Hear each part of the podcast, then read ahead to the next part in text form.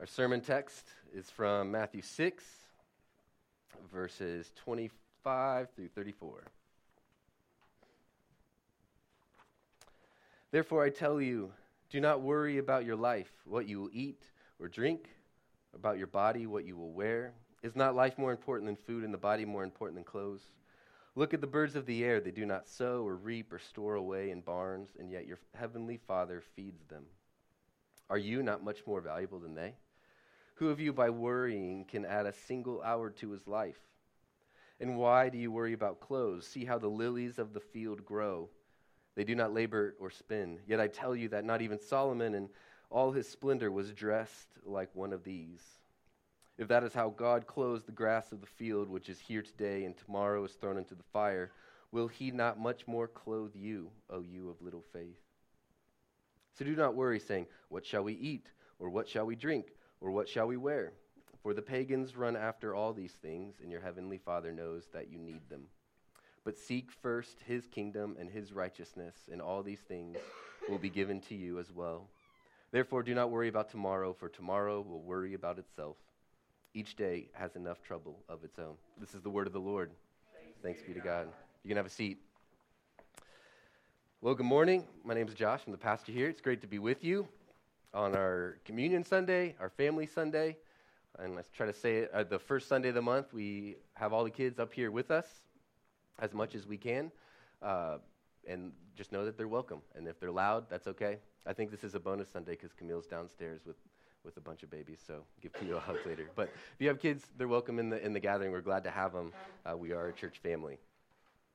Well, uh, a brief state of the communion, state of our church family, is uh, that I feel just super encouraged about uh, how the last few weeks and how the summer is going. One of the, the prayers uh, for us as a church family that I have had is that we would uh, that we'd get a lot of time together. Because one of the, the doctrines that we believe is true is that all of us as Christians, as members of this church, we have the Holy Spirit inside of us. And so when we look at uh, reaching out to other people, we look at becoming more like Jesus. One of the key ways that happens is by simply being together, spending time together, because we all have the Holy Spirit inside of us. And so you don't want to just only spend time with me or only spend time with one person, uh, but together we, we are the body of Christ. And so it's happening. Uh, the Carters hosted a great party on, uh, on Wednesday, and we had a work night on Thursday, and the McKenzies hosted a lake side party, I guess, with a rope swing. That was super fun, and it just I, I feel really uh, grateful that uh, we, we're getting a lot of time together as a church family, and I think it's important if it, uh, it, it, in terms of a priority because we we have the Holy Spirit inside of us, and also we value rest. And here as a church, and so we're approaching a rest in August. We're going to take a break from pretty much everything. Uh, except for meeting on Sunday mornings as we kind of gear up for the fall and stuff. So, as you're thinking through your summer, let's go hard. Let's have lots of fun here in July. Uh, invite people into anything that you can invite them into in terms of trips to the beach or the grocery store or house projects or anything. And then uh, know that in August, we'll, we'll kind of take a, take a pause before the fall sets in. So, we, we gather, we scatter, we play, and we rest, all those things. Well, you'll notice on uh, the front of your bulletin uh, that I did a, a change the sermon series. We're still going through the Sermon on the Mount, but change the sermon series. Lack of better title, Show Me How to Live. Uh, because as we finish out the Sermon on the Mount for the rest of the summer, Jesus gets pretty immensely practical and some like pretty nitty gritty aspects of our life. And so I wanted to kind of highlight that this is our King and Savior, the one who died for us, calling us to live according to the way that He designed life uh, to be lived. And you'll notice on the front of your bulletin, I have a very poorly designed uh, homemade graphic that I came up with in Microsoft Word or Pages or whatever it is that I use. Uh, and it's the heart body loop, uh, where it's simply trying to point out the truth that what goes on in our hearts affects our bodies, affects how we live in the world. And how we live in the world with our bodies, it affects what goes on in our hearts. Both those things are movably connected. Uh, and that'll play out as we, it's played out during the whole sermon series through the Sermon on the Mount, but it's going to play out a lot today and moving forward. So, that's why I did that. Because today we're looking at anxiety. We're looking at worry. And Jesus pretty bluntly says, don't do it. Which is interesting because if you are like me, I feel like anxiety and worry is one of those kind of acceptable sins that we all just kind of like shrug and chuckle at. Moms be worrying, dads are stressed about work and money, It's just kind of part of life. But we have our God and Savior telling us just don't do it. And it's also one of those sins that I think none of us are going to fight to keep. You know what I'm saying? Like we, we might love food or drink or a certain type of sexual sin that, that we're kind of hooked on. But I don't think anybody's like, you better not touch my worry. I love to be anxious. So I would say Jesus is calling us out of something that, if you're like me, you probably feel kind of stuck in. We can feel kind of trapped in. That's like Jesus is saying, don't breathe or eat because it's just kind of part of life. But instead, Jesus is saying that's just not the way of my people. It's not the way in the kingdom of God and the good life with God. One of the marks of God's people, of his children, is that they do not worry about their lives.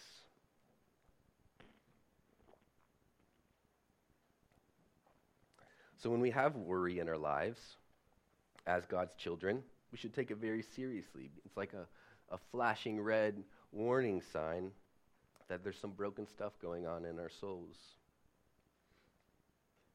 Now, for those who call Jesus Lord, who've been saved by grace through faith, we're in the kingdom of God by grace, so we don't need to feel condemned by our, our anxiety. Instead, we hear the call when we see our anxiety come up. We hear the call of our Father calling us out of it. So this is uh, there's a gentle but very clear rebuke from our Savior and friend Jesus saying, "Don't worry," uh, but He's also saying it in love because you don't have to. So today we're going to first describe and define anxiety, and then we're going to look at Jesus' reasons for why we should not be anxious or worry about our lives. So here's our working definition of anxiety anxiety is a God complex.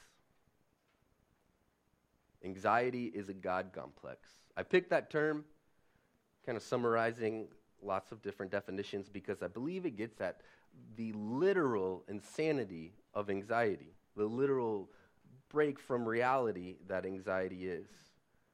When we're anxious or worrying, we are struggling with God complexes, meaning we're desiring to control things that we obviously cannot control. Like if you came home and you saw your spouse out in a rainstorm shouting at the rain to stop, you'd be like, Are you okay, baby? Do we need to talk to someone? Do we, do we have a fight? It just, it's, that, that's what we do in our anxiety. We stare at things we cannot control and try to control them or scheme of ways to control them. Sometimes things aren't even real. When we feel anxious, we can think, what am I trying to control that I can't control? What am I trying to do that only God can do and only God can be in control of? So that's the definition we're, we're working with. Let's describe it a little bit. Uh, psychologically, anxiety uh, plays out like in our minds, like constant what ifs. Tim Keller, another pastor, he describes it like having the theme song to Jaws kind of going on in your head. And you're looking for the fin every everywhere you go. Where, where's the fin going to come? Where I remember when I would swim with my dad as a little kid, as soon as he went underwater, I would get really nervous because I knew that he was going to swim up and grab my toe and pull me under. This is something that can characterize our entire lives, constantly trying to imagine what could go wrong, what the what ifs might happen, so that we can try to stay ahead of them. Physically, so that's psychologically, physically, anxiety is called stress which is actually a beautiful design of God on our bodies, It's the autonomic nervous system. It's an entire branch of our neurology that kicks in in the face of danger. We pump adrenaline, and all kinds of things happen in our bodies physically that kind of prepare us for fight or flight response, depending on the, how you're wired and the situation. And that's healthy. We, it's good to have bodies that, that respond, that, that part of our nervous system kicks in. But think if we combine the physical stress with the mental stress of always imagining a shark fin out there, then we're going to have problems. It's good to respond to real threats in life. Like if there's a bear in the room, you want to have a bodily response that will help you get out or fight if that's how you're wired, but I wouldn't advise it. And so when we have this uh, a kind of imagined state of psychological anxiety that then triggers our autonomic I'm not probably not saying that right, that nervous system, then what happens to our bodies? They start to burn out. You can't live with a bear in your house your whole life. So we have thyroid problems, cancer, high blood pressure, hypertension, heart disease, ulcers. These physical problems in our bodies that stem from the emotional or spiritual problem of anxiety. And I think Jesus sums it up really helpfully in verse 34 of our sermon text. If you're following along, it's 1505 in the Pew Bible. He says, Therefore, do not worry about tomorrow, for tomorrow will worry about itself. Worry is about the potential of the bear coming into the room, not the actual.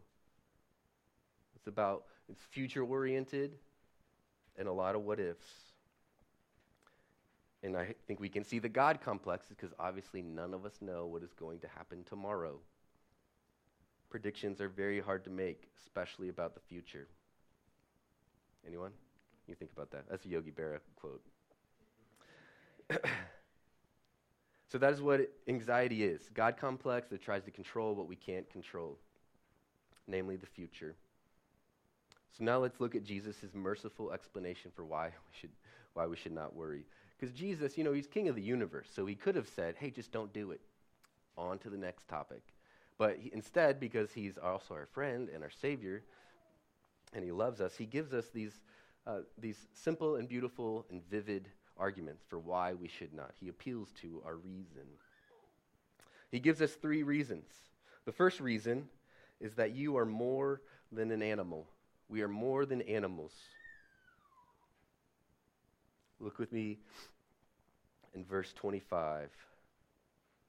Therefore, I tell you, do not worry about your life, what you will eat or drink, or about your body, what you will wear. Is not life more important than food, and the body more important than clothes?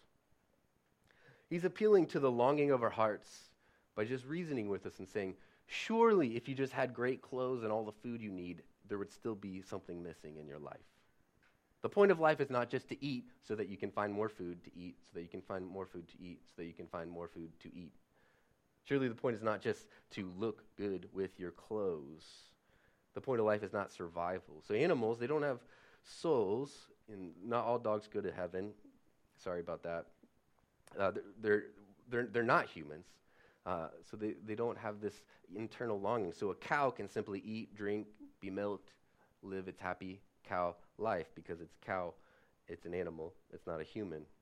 But as humans, we have souls, emotions, relational, uh, relational needs, and intimacy needs. So if we're stressing about the, the mechanics, the physical stuff of life, surely we can see that even that is not enough.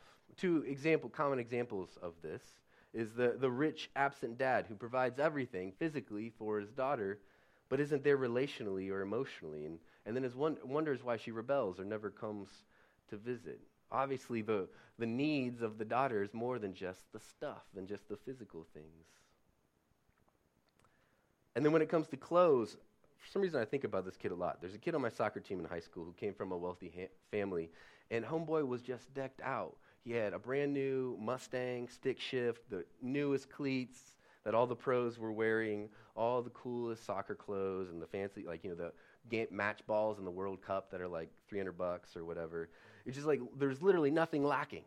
Everything that, that anyone would want on the soccer team, he had all of it. But he was just still weird. He was just still like on the outside, kind of trying to fit in. He felt, in, and because of the insecurity that, that, he seemed he seemed to have, and I just remember thinking that because that was not my case, the case uh, for me. I had a great, great. My mom's here very well provided for. But I didn't get a Mustang, probably because she loves me. Uh, and, uh, and I remember thinking, like, that's a bummer to have all that stuff and still not be on the inner circle, to still not feel included. Jesus appeals to our logic that food and clothing, they're just not going to be enough, so why are we stressing like they are? Living less than human lives, focusing on what animals might focus on. So that's the first, that's the first reason. The second reason that Jesus gives us to not worry is that so we're more than animals, but we are less than God. The next reason Jesus gives us is that we are not God. We're less than God. And he gives us two beautiful qualities of God to consider in comparison. Look at verse 26. Look at the birds of the air. They do not sow or reap or store away in barns, and yet your heavenly Father feeds them. Are you not much more valuable than they? So he draws us back to animals, which is funny. The birds of the air don't plan ahead at all. They just wake up in the morning and they live their life just looking for food, and then God provides. They don't plan for the future, they don't store up food for a rainy day. They just wake up and, and do their life. Why would God have made sparrows and crows? Why did He make all the intricacies of nature? Well, the answer is to show us Himself, to show that the heavens proclaim the glory of God, as Psalm 19 says. And so, what do the birds of the air proclaim about the glory of God? Is that he's infinitely powerful to sustain all of life. Every living creature on earth. There's so many crazy, goofy looking, fun, beautiful creatures on earth, and he sustains all of them. He's not a, a watchmaker that designed the world and set it ticking and then leaves it alone. He's so big and powerful that he sustains all of these little birds flitting around. And he's not a utilitarian God, he's an infinite God. He didn't just set in motion exactly what we need. There's not just one thing to eat or one color of flower. There's an abundance of variety, and he sustains it all in his infinite power. And then he com- uh, Jesus compares us to God. Who of you, by worrying, can add a single hour to his life? So while he's sustaining billions of hours of life at any given second, we can't add an hour to our life by worrying. If God removes his sustaining work from our life, then, then we're done. We can buy the safest car on the market with the fanciest car seats and be the best, most safest, most alert 10 and 2 driver that there is. And all it takes is one other not great driver to make your day go very bad. We can see the tragedy in making all the moves that we're supposed to make and still getting hit by a, a bad driver. Because ultimately, we, we can't control anything. We can live with wisdom, we can live, live by the Spirit. But if left to our own desi- devices, we can't sustain our own lives for a second. Jesus reasons with us, telling us who we are and who God is. Why would you worry? It's completely pointless because God is God and you are not. Why would we pretend to have a God complex when we are not God? The second comparison that Jesus gives us is in verse 28.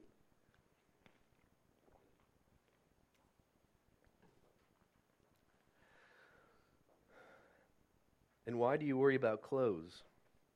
See how the lilies of the field grow? They do not labor or spin. The beauty of nature happens without toil or labor. In our house, we have a flowering apple tree in the front yard that I have never seen stressed out about anything. Yet every spring, it explodes in glorious, beautiful blossoms. And again, let's ask the question how does this proclaim the glory of God? Why did God create all these flowers and trees and bushes that just spring forth with beauty year after year? To show us that He has no lack, to show us His limitless nature, his limitless beauty. God has no lack. There are no limits in God. Verse 29, Jesus says, Yet I tell you that not even Solomon in all his splendor was dressed like one of these. Solomon is a historical figure in the Old Testament. Uh, similar to Tom Brady in our day and age, if you will, who literally had everything that you could possibly want. And honestly, Solomon would make Tom Brady look like a peasant. Uh, he had incredible wealth like had never been had before. He had uh, a thousand women of wives and concubines. He had incre- uh, he built elaborate, beautiful buildings and planted entire forests and orchards. Through the most elaborate parties. You can read, read about this in Ecclesiastes. And it said at the end of his life, it's all meaningless. It's all pointless. The only thing that matters is to love God and obey, obey him and be content with your lot in life.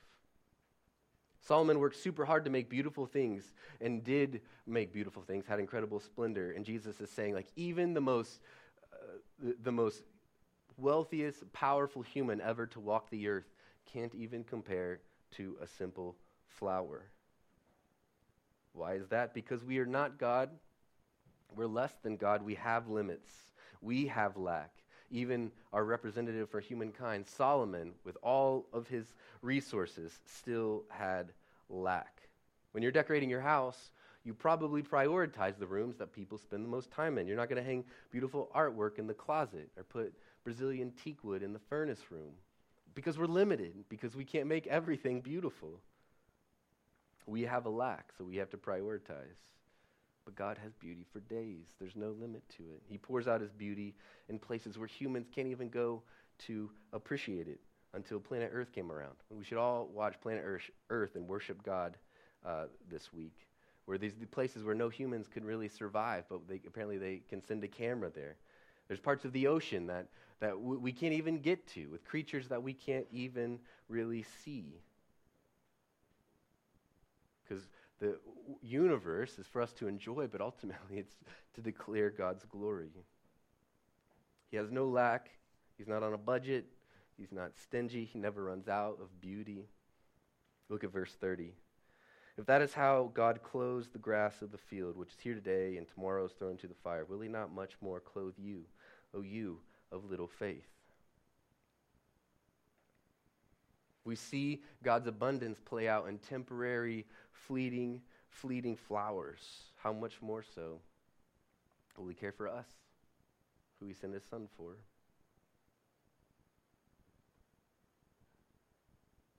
He's going to clothe us with beauty. He's promised to do this. Maybe not Gucci and Prada or whatever fancy people like to wear, but with soul satisfying beauty, with beauty that truly matters, with beauty that, that Solomon points to at the end of his life of wealth and parties and women, was to know God and obey Him and be content.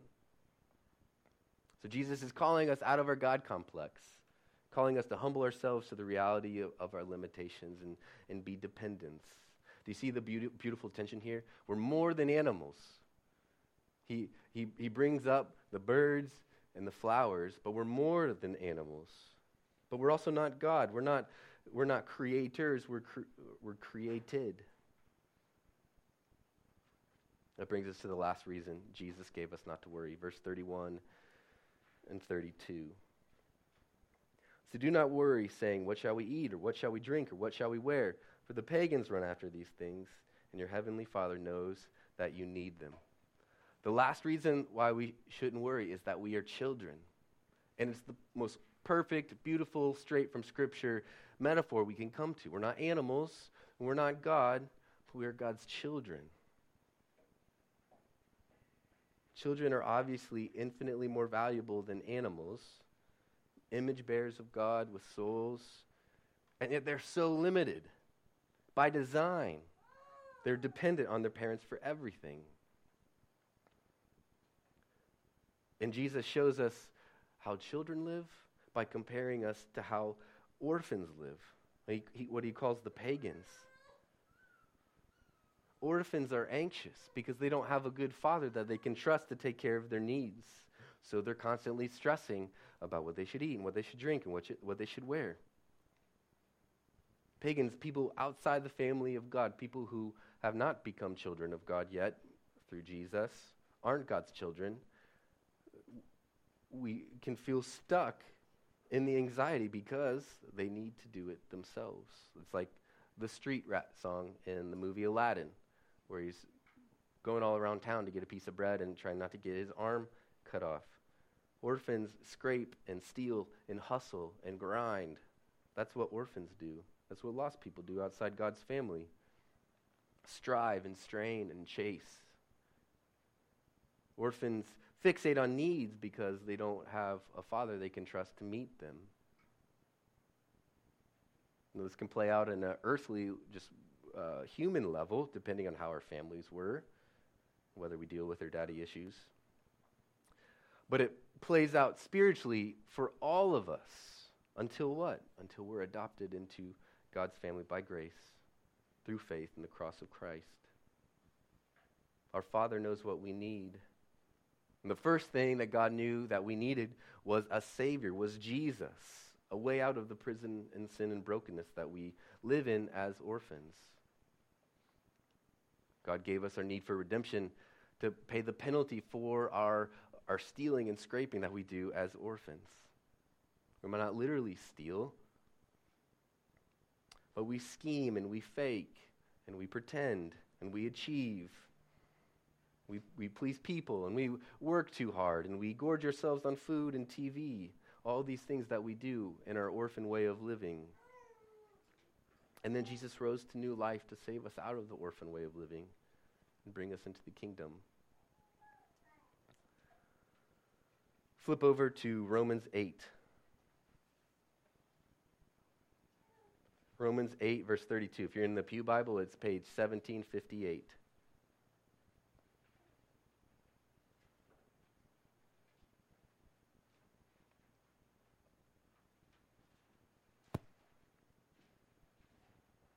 It says, He who did not spare his own son, but gave him up for us all, how will he not also, along with him, graciously give us all things? This is the beauty of the cross of Christ, is that it's a fact. It's a thing that happened, an event that happened. Jesus came, lived, and died, and rose again.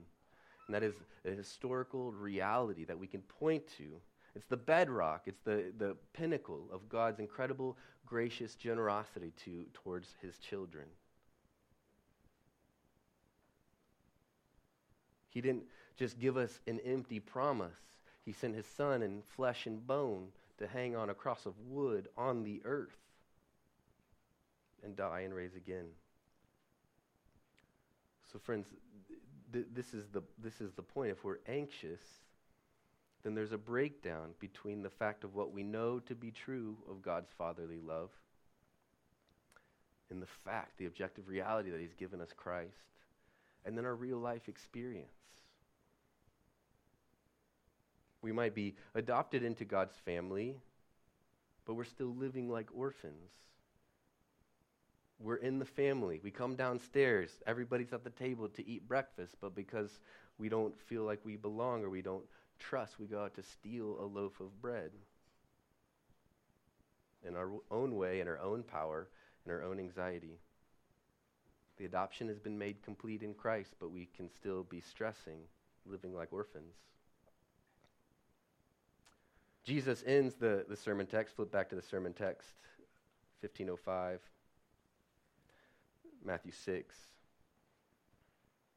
with a do and a don't. Your Father knows you need them. And he says, verse 33 But seek first his kingdom and his righteousness, and all things, all these things will be given to you as well. So, one idea I hope to ground deep in all of us is that when we see the kingdom of heaven, God's kingdom, that we hear good life with God under his rule. We, we, kingdom of God means that we can experience life with him under his rule as our good Father. All the details and needs of life are given to you when you seek life with God and you submit to his rule. That's a huge topic, and we're going to talk about that next week. And then he gives us a don't, another don't. Therefore, don't worry about tomorrow, for tomorrow will worry about itself. Each day has enough trouble of its own. Don't worry about tomorrow. You can't control it. Be present in today because what is going on today is important enough. I know many of us here feel limits and lack. Many of us uh, are going through hard times and just feel this, the strain of normal life. Even if there aren't hard times, sometimes just uh, kids and work and everything can just be a lot. So, how do, how do we consider God's fatherly love for us in these times where we feel uh, spread thin, where we feel like empty, where we have nothing left to offer? What I think He's doing, what Scripture says He's doing, is that He's pruning our lives. He's cultivating a heart to trust Him, which is our ultimate need. More than we need anything else, we need hearts that can deeply trust our Father in heaven. He's calling us away from trusting in, in our health or trusting in our money, our wealth, or trusting in what people say about us, people's opinions.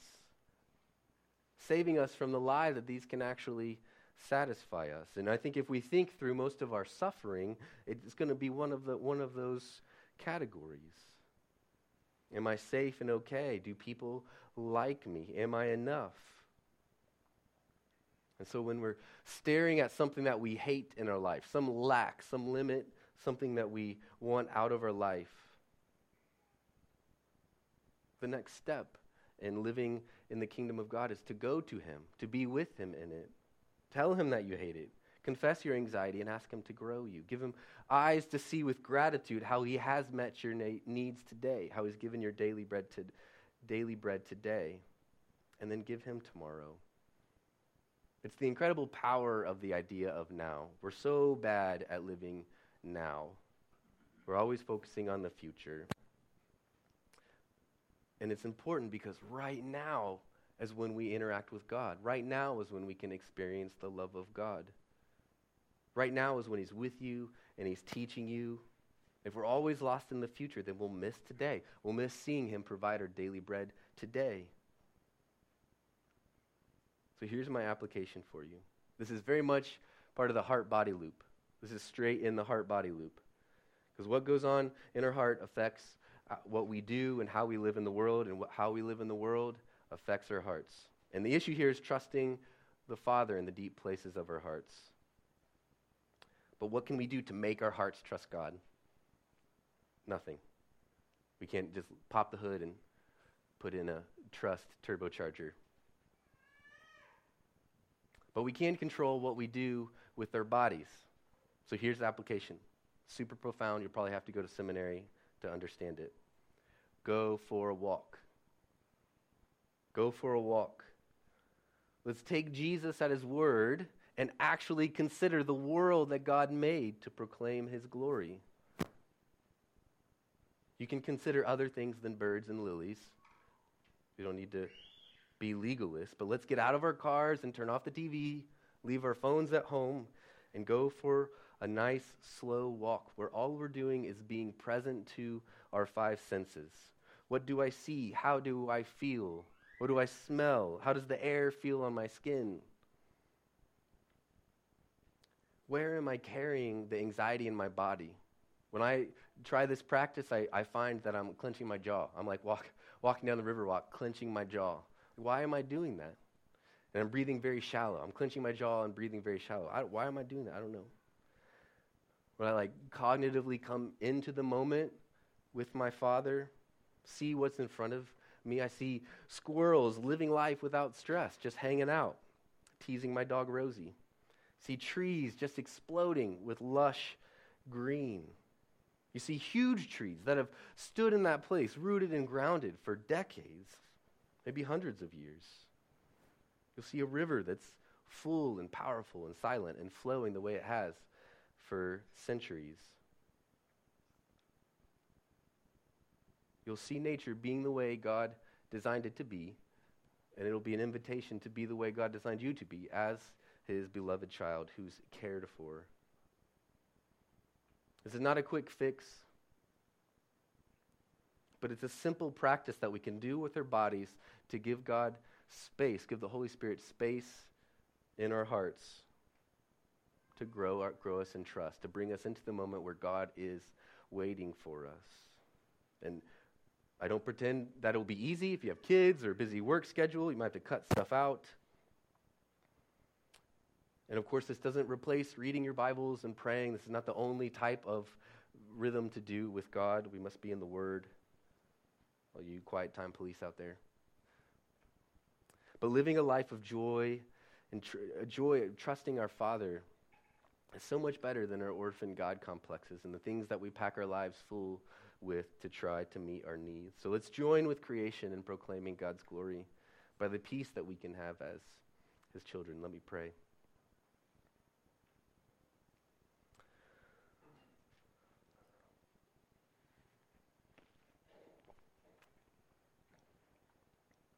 Father, I, I praise you for this passage from our King and Savior Jesus, who, where we can just so clearly see that he's not out to kill our joy, uh, but wants to make it full. That he gives us commands so that his joy might be in us and our joy might be full. So I pray that we would receive it. I pray, Father, that you would, by the power of your Spirit, uh, protect us from any condemnation that would, uh, that, that would burden us, but instead we'd feel your love calling us out of anxiety. I pray that we would just become curious and receptive as well loved children to receive the anxiety when it comes, to take it to you, to be curious about where it's coming from, and that you would transform us into trusting, joyful children for your glory. In Jesus' name, amen. The ushers can come forward, enter a time of communion.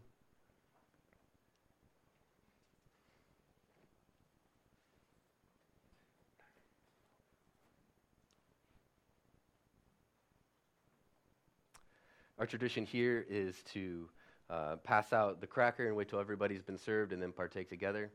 And then we'll pass out the juice, wait till everybody's been served, and then uh, take that together. Uh, one of the beautiful things of Jesus' instructions on the night that he was betrayed is that he gave us something to do with our bodies juice to eat, cracker to eat. Uh, and we, we, do that today in, in, prayer that this, this would be, remind us of the fact of God's providence for us, that we can trust him because we can see the, the body of Christ and the blood of Christ. So uh, let me pray. Father, we come to the table as your children uh, wanting to trust you, wanting to enjoy you. I thank you for this, this ordinance, this sacrament that you gave us uh, to do with our bodies.